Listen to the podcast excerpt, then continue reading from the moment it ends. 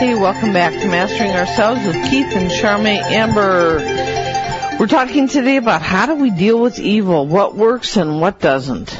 So in the 1950s, Premier Khrushchev of Russia said, "We will bury you." Now, doesn't that sound like uh, Ahmadinejad of Iran? Doesn't that sound like the thing, same thing he says? He says we're going to destroy Israel and United States. And uh, Khrushchev said back then, 1950s, we will bury you. Same mentality. We're dealing with the same thing. So at that time, Russia had stolen the, uh, which is the beast, the, the, atomic bomb technology from the United States. And uh, this is much like what China's doing everywhere these days. They're stealing the patents, the information, the technologies, and don't mention the patent rights and violations. You know, just uh, they're they're going crazy on it. They've got spies everywhere. They say there's more Chinese spies in the United States than anyone, you know, than any other kind, and more than back in the Cold War with Russia. And there's many, many, many Russian spies here too. So.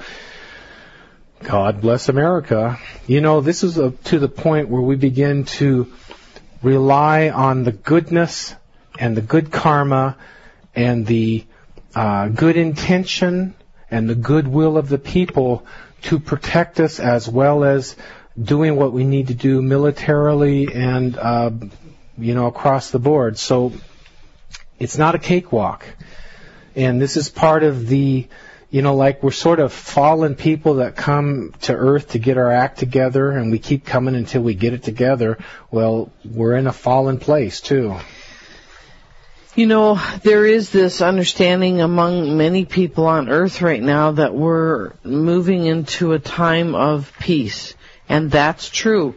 I believe we are moving into a time of peace.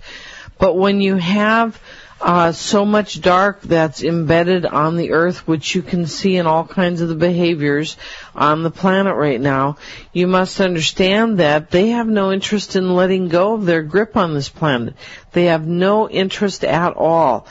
That means that if we're going to have peace, they aren't just going to lay their arms down, lay their ideologies down.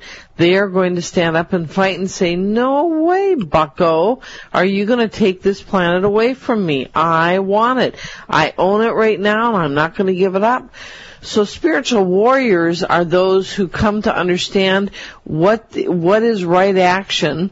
For instance, there have been times in Earth's history where it has been a place of peace and the guides come in and through many natural calamities uh, turn the favor over to the dark. And why is that? Because Earth too goes through its seasons of light and dark, as we all do in route back to God. So now it's the season, it's, it is the season of the dark and it's turning now to the season of the light. But if the light is going to win, the light is going to have to stand up as spiritual warriors and go to fight against the dark in order to win this. It will not happen by just asking them to go away. They will not go away that le- on that level. Nice.